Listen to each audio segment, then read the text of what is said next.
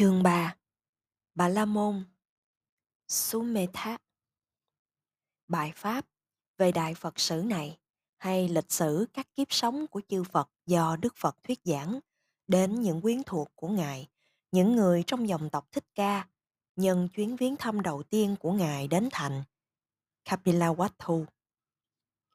Ca Tỳ La Vệ sau khi Ngài thành đạo. Những người có vai vế tôn trưởng trong dòng tộc Thích Ca đầy ngã mạn đã không bày tỏ sự tôn kính đến Ngài khi họ gặp Ngài.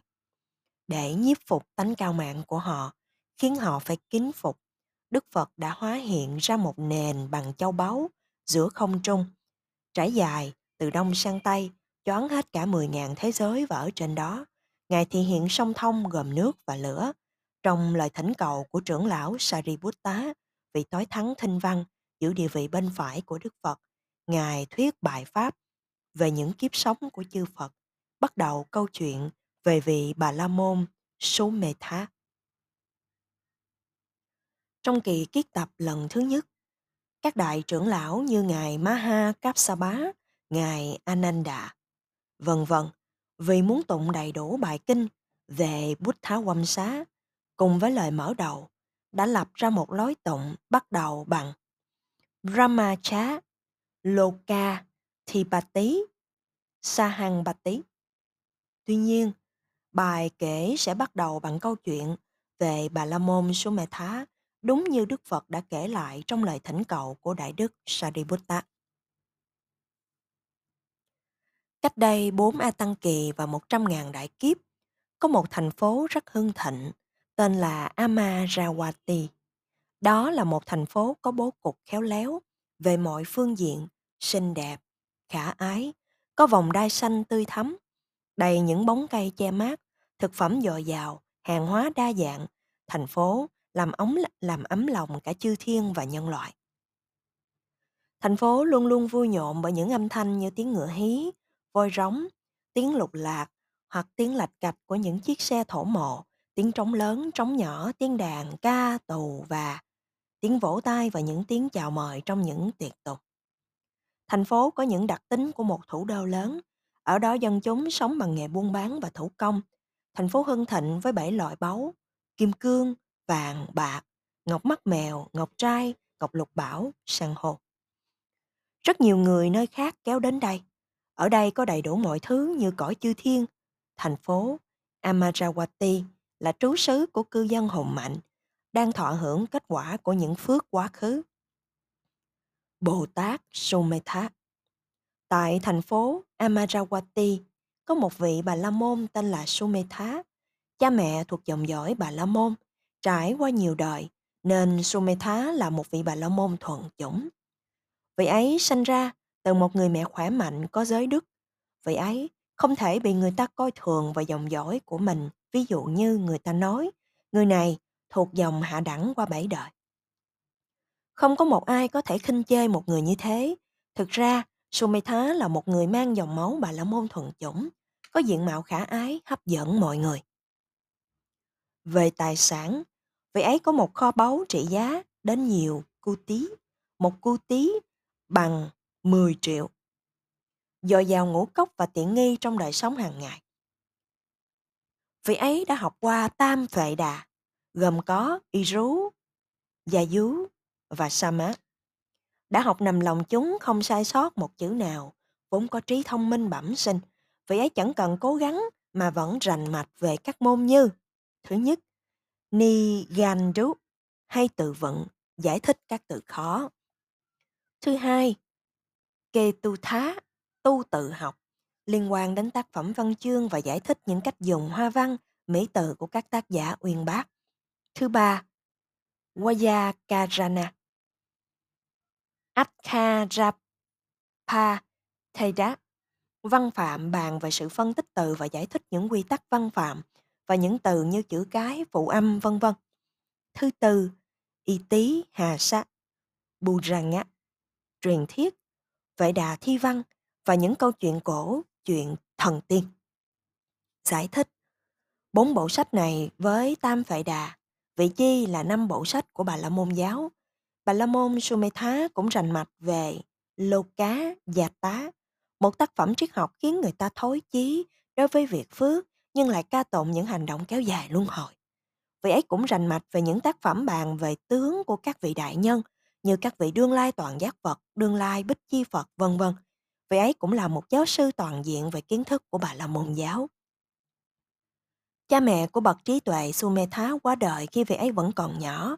Khi ấy, vị ấy, vị quản gia đem đến cuốn sổ liệt kê tài sản trong nhà, rồi mở ra coi châu báu đầy những vàng bạc ngọc trai hồng ngọc vân vân và nói rằng, thưa cậu chủ, số của cải này thuộc bên mẹ, số này thuộc bên cha, còn số này là của tổ tiên của cậu, để lại cho cậu. Vị quản gia báo cáo đầy đủ số của cải do bởi tổ tiên bảy đời của chàng trai Sumetha để lại, rồi nói rằng cậu chủ có thể tùy nghi sử dụng tất cả gia sản này. Kết thúc chương 3 Bà La Môn Sumedha Chương 4 Sự xuất gia của Sumedha Một lần nọ, chàng trai Sumedha bước lên gác thượng, ngồi kiết già trong văn phòng tĩnh lặng và trầm tư suy quán như sau. Đau khổ thai, phải sanh vào một kiếp sống mới. Sự tan rã của xác thân này cũng như thế.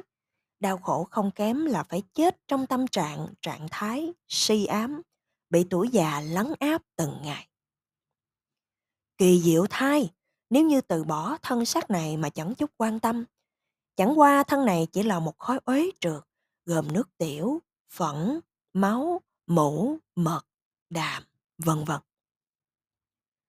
Chắc chắn phải có một con đường dẫn đến niết bàn, tịch tịnh. Không còn con đường nào khác. Ta sẽ tìm ra con đường tốt đẹp dẫn đến niết bàn. Như thế, ta mới thoát khỏi xiềng xích của kiếp sống. Trong thế gian này, nếu có đau khổ phải tất có hạnh phúc. Cũng vậy, đã có vòng luân hồi đau khổ, ắt phải có niết bàn chấm dứt đau khổ. Lại nữa, có nóng thì phải có lạnh. Cũng thế, có ba thứ lửa tham sân si thì ắt phải có niết bàn dập tắt ba thứ lửa ấy. Lại nữa, nếu có tội, ắt phải có phước. Cũng vậy, đã có sự tái sanh thì cũng phải có niết bàn. Mà nơi đó không còn mầm móng tái sanh. Sau khi đã suy xét như thế, vị ấy tiếp tục suy nghĩ sâu sắc hơn. Chẳng hạn có người bị rơi xuống hố xí, bị dính đầy phẫn. Anh ta nhìn thấy từ xa có một hồ nước trong. Mặt hồ phủ kín bởi năm loại hoa sen. Nếu đã thấy hồ sen rồi, mà anh ta không tìm đường đi đến đó, thì không phải do hồ sen, mà do chính anh ta. Cũng vậy, có cái hồ nước lớn mang tên Niếp Bàn Bất Tử Nơi đó người ta có thể rửa sạch mọi phiền não trong tâm. Và nếu người ta không tầm cầu hồ nước Niếp bàn bất tử ấy, thì không phải do Niếp bàn. Lại nữa, nếu một người bị kẻ thù bao vây mà không tìm cách trốn chạy, thì anh ta không thể thoát thân và lỗi không phải do con đường thoát. Cũng vậy, nếu một người bị kẻ thù là những pháp ô nhiễm bao vây mà không muốn bỏ chạy dù trước mắt có hiện rõ con đường lớn dẫn đến thành phố An Bình là Niết Bàn. Nơi mà người ta được an toàn thoát khỏi những kẻ thù ô nhiễm, thì lỗi không phải do con đường ấy. Lại nữa, nếu một người lâm trọng bệnh mà không chữa trị, dù có một vị lương y giỏi, thì vị lương y ấy cũng không thể bị chê trách. Cũng vậy, nếu một người bị đau đớn bởi chứng bệnh là những pháp ô nhiễm hành hạ, mà không tìm kiếm vị đạo sư để chữa trị. Dù vị đạo sư là người đã thuần thục trong việc đoạn trừ các pháp ô nhiễm này, vị đạo sư không thể bị chê trách. Sau khi suy nghĩ như vậy, Sumitha quán xét thêm về sự xả bỏ thân mình. Cũng như người mang quanh mình xác của một con rắn, vứt bỏ cái xác hôi tanh ấy và tự do đi đâu tùy thích. Cũng vậy, ta sẽ đi đến thành phố Niết Bàn sau khi từ bỏ cái thân xác hôi hám này. Tấm thân chỉ toàn là những vật bất tịnh và thối tha này. Lại nữa, giống như những người sau khi đã đi đại tiện ở nhà xí, bỏ đi mà không hề quay đầu lại.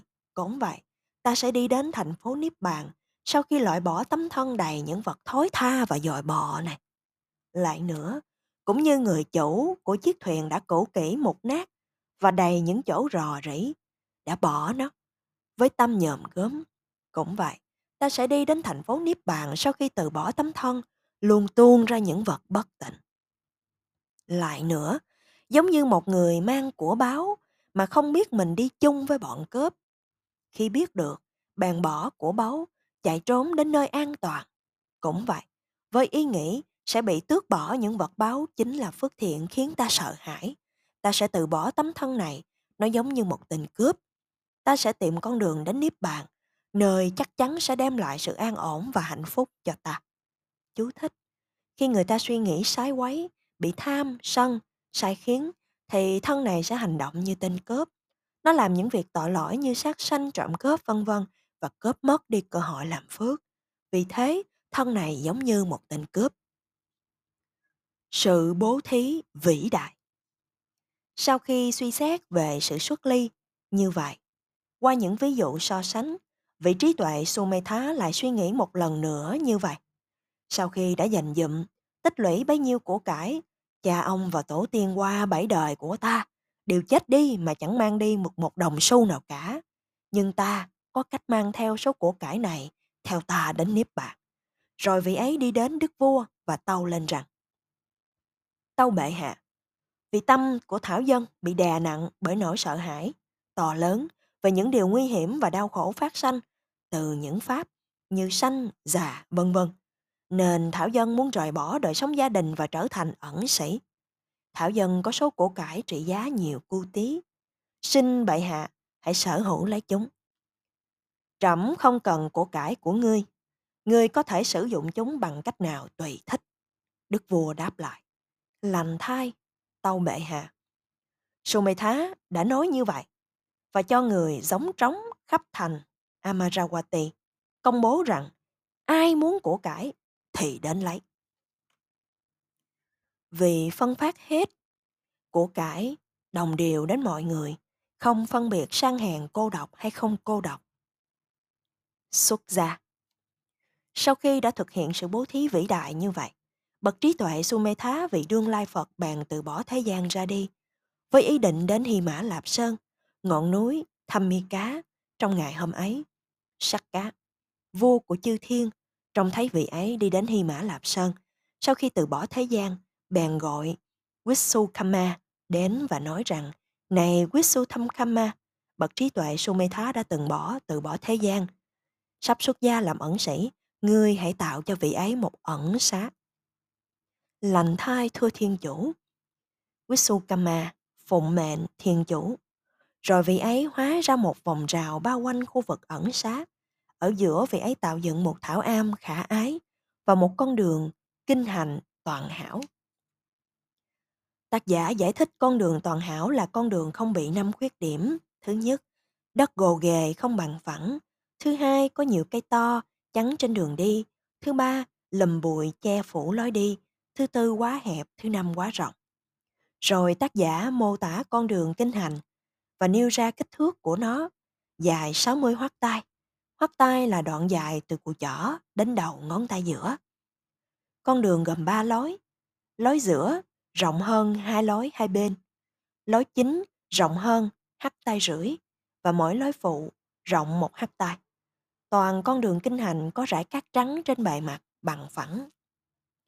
Tác giả còn kể ra 8 điều lợi ích dành cho vị ẩn sĩ khi trú ngụ trong một ẩn xá đúng pháp. 8 lợi ích đó là một Không tích lũy của cải và ngũ cốc 2. Tìm kiếm vật thực vô tội 3. Chỉ dùng vật thực thanh tịnh Thứ tư, không ưu phiền do bị đè nặng bởi việc đóng thuế gìn giữ tài sản. Thứ năm, không bị tham luyến đồ dùng, vật trang sức, vân vân. Thứ sáu, không sợ bị bọn cướp. Thứ bảy, không cộng trú với vua quan. Thứ tám, đi đâu cũng tự tại. Ngoài ra, tác giả còn thêm rằng ẩn xá do Vishukama tạo ra thuộc loại khiến cho người cư ngụ ở đó dễ dàng thực hành các pháp của vị sa môn và giúp đạt được tuệ quán về bản chất của các pháp như vô thường, khổ và vô ngã mà không gặp nhiều khó khăn. Ẩn xá như vậy, có cả phòng trú, hang động, có cả những loại cây ra hoa, cây ăn trái, lại có hồ nước trong lành và mát ngọt. Đó là chỗ thanh tịnh, không bị các loại thú rừng quấy nhiễu và chim chóc làm ồn. Trong thảo am cũng có đồ dùng của vị sa môn như là dù, y phục, bình nước, vân vân.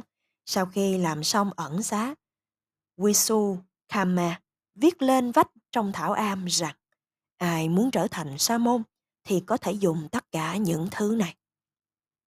Rồi vị ấy trở về cõi chư thiên. Bắt đầu đời sống xuất gia. Khi đến chân Hy Mã Lạp Sơn, bậc trí tuệ Sumetha đi dọc theo các ngọn đồi và khe núi, tìm kiếm một chỗ thích hợp và tiện lợi cho việc trú ngụ. Ở đó, tại khúc quanh của một con sông, thuộc khu vực của ngọn núi tham mi cá, vị ấy trông thấy một ẩn một ẩn xá khả ái do Wisukhamma tạo dựng theo mệnh lệnh của Saka. Vị ấy chậm rãi đi trên con đường kinh hành, nhưng không thấy có dấu chân người, vị ấy suy nghĩ. Chắc là người cư ngụ trong ẩn xá này đang nghỉ trong thảo am sau khi khất thực về. Sau khi nghĩ như vậy, Sumitha chờ đợi một lát. Sau khi chờ đợi khá lâu, nhưng không thấy dấu hiệu của người cư ngụ, bậc trí tuệ Sumitha bèn suy nghĩ. Ta đợi cũng đã lâu, bây giờ ta sẽ dò xét xem có ai cư ngụ ở đây không. Vị ấy mở cửa và đi vào thảo am. Sau khi nhìn quanh, vị ấy có câu thấy có câu ghi chú trên vách và nghĩ những vật dụng này sẽ có ích cho ta. Ta sẽ dùng chúng và trở thành một vị xà một. Khi đã quyết định như vậy và sau khi quán xét chín điều bất lợi về y phục của người cư sĩ và 12 điều lợi ích của chiếc y vải bố, vị ấy cởi bỏ y phục trên người và mặc vào chiếc y bằng vải bố.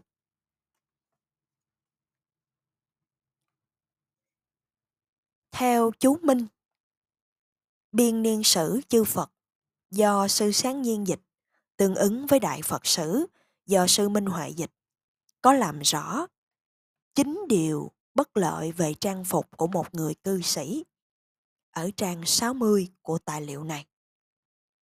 Thứ nhất, sự tốn kém của y phục. Thứ hai, thông qua mối liên hệ với nhà chế tạo mới có thể dùng được. Thứ ba là bị váy bẩn một cách dễ dàng khi dùng đến. Thứ tư là bị sờn mòn, bị rách nát một cách dễ dàng bởi do việc giật giũ hoặc việc tẩy nhợm thường xuyên. Thứ năm, sự khó khăn trong việc tìm kiếm một sự thay thế cho cái cũ.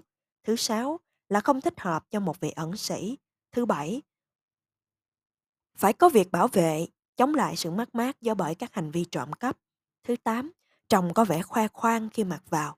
Thứ chín, khi đã mang theo thì mà không mặc vào thì lấy làm khó chịu và làm cho người ta có vẻ bị tham đắm.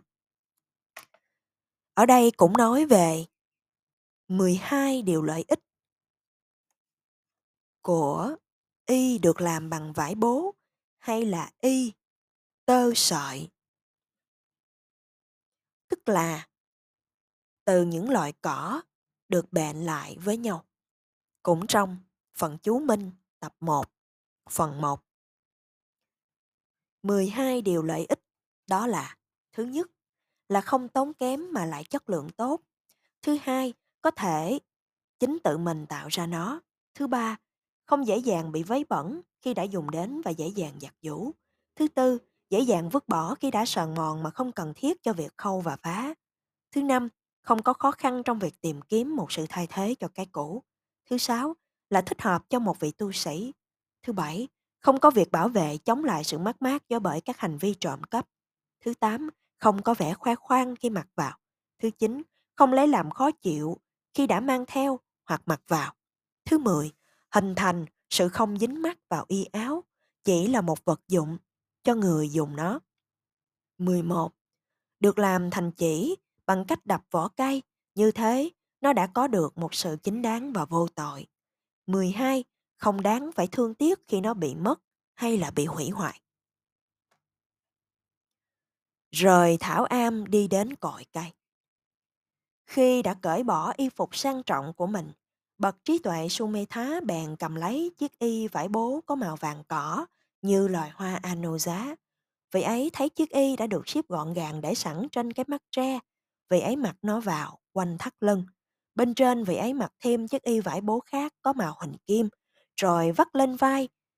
Trái Tấm da màu đen của con sơn dương có đủ bốn cái móng, trông có vẻ như luống hoa Bundaga. Vị ấy đặt chiếc khăn trùm đầu lên búi tóc, dùng cái trăm bằng ngà voi để ghim nó lại. Khi cầm lên chiếc đòn gánh, ở một đầu cong của nó, vị ấy treo cái lưới dây có nút thắt trông giống như những viên ngọc trai và đặt vào trong cái lưới ấy cái bình nước có màu san hô.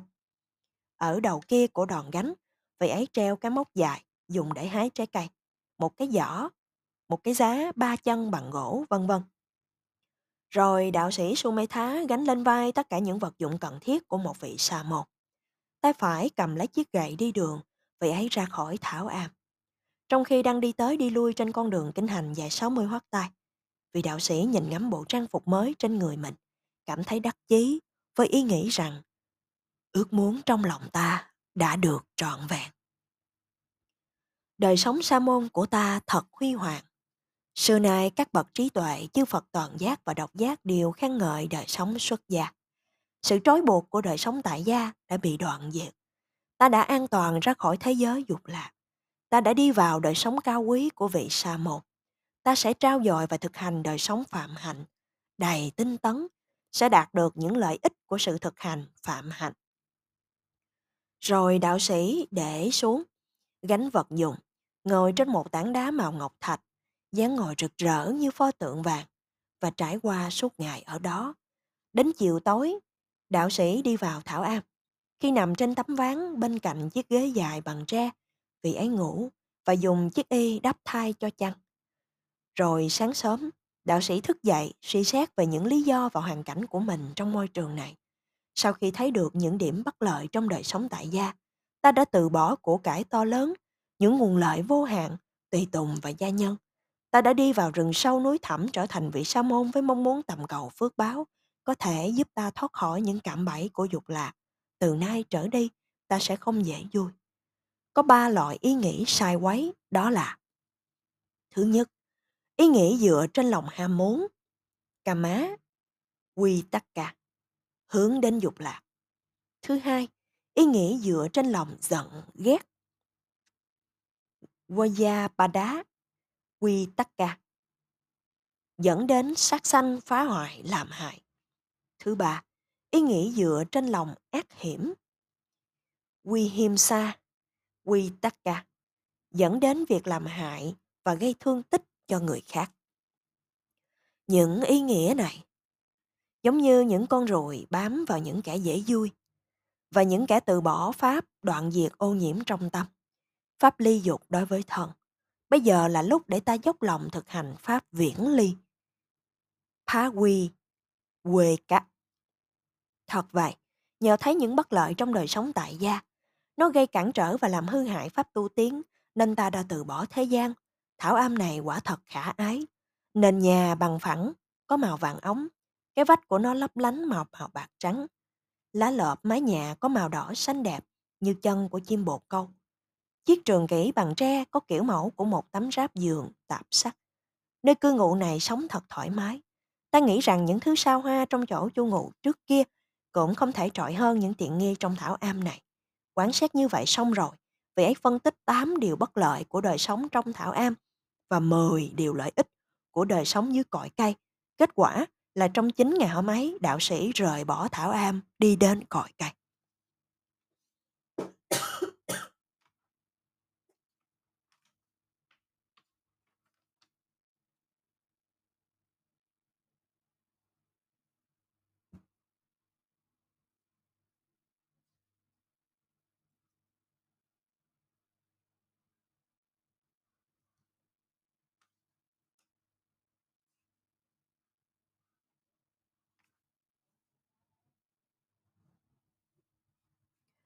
Tiếp tục với phần chú minh trong tài liệu do sư sáng nhiên dịch.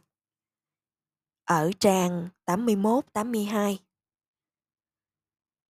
8 điều bất lợi của một thảo am. Thứ nhất, túp liệu đòi hỏi người trú ngụ phải nỗ lực để có được gỗ làm và vật liệu khác để kiến tạo nó. Nó đòi hỏi người trú ngụ phải thường xuyên chăm sóc và lo lắng bảo trì và tái thiết lại mái tranh và những vách tường bằng bùn đất bị hư hỏng bị đổ nát. Nó đòi hỏi người trú ngụ phải tạo ra phòng ốc để cho việc viếng thăm bất kỳ lúc nào của bậc cao niên trưởng lão, người mà có quyền để hưởng điều kiện tiện nghi thích hợp. Như thế vì ấy mất đi sự tập trung của tâm thức. Do đã được che chở từ ánh nắng mặt trời và mưa gió, ở dưới nơi ẩn náu của nó, người trú ngụ có khuynh hướng trở nên yếu đuối và nhu nhược. Thứ năm, với một mái nhà và bức tường bao bọc để cung cấp sự riêng tư đáp ứng cho người trú ngụ, che giấu cho việc thực hiện điều đáng khiển trách những ác hạnh. Thứ sáu, kiến tạo sự dính mắc cho người trú ngụ, để rồi sau đó vị ấy nghĩ rằng nó là chỗ trú ngụ của tôi.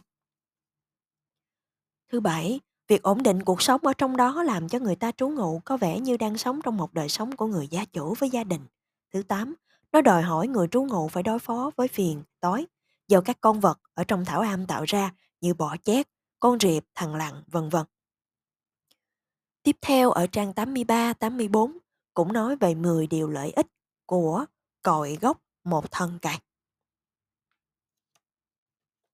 Thứ nhất, cội gốc của một thân cây không đòi hỏi người trú ngụ phải có vật liệu xây dựng, đã có sẵn một chỗ trú ngụ ban cấp do bởi thiên nhiên. Thứ hai, nó không đòi hỏi người trú ngụ phải thường xuyên chăm sóc và lo lắng bảo trì. Nó không đòi hỏi người trú ngụ phải tạo ra phòng ốc để cho việc viếng thăm của các bậc cao niên trưởng lão. Nó không cung cấp sự riêng tư hoặc đáp ứng cho người trú ngụ một chỗ che giấu cho việc thực hiện ác hạnh. Người trú ngụ nơi đó được thoát khỏi sự tê cứng của tay chân không giống như việc trú ngụ trong không gian rộng mở, mà từ đó người ta cảm thụ được một cảm giác khó chịu. Người trú ngụ không phải chiếm lấy nó như là vật sở hữu của mình. Người trú ngụ có thể từ bỏ nó không có một sự dính mắc cho rằng nó là chỗ trú ngụ của tôi. Người trú ngụ không phải yêu cầu những người khác dời ra khỏi nơi trú ngụ với mục đích của việc quét dọn. Thứ chín, nó là một chỗ duyệt ý cho người trú ngụ. Thứ mười, vì người trú ngụ dễ dàng tìm thấy những chỗ trú ngụ tương tự bất luận là vị ấy đi đến hay không có sự dính mắc vào nó như là chỗ trú ngụ của tôi.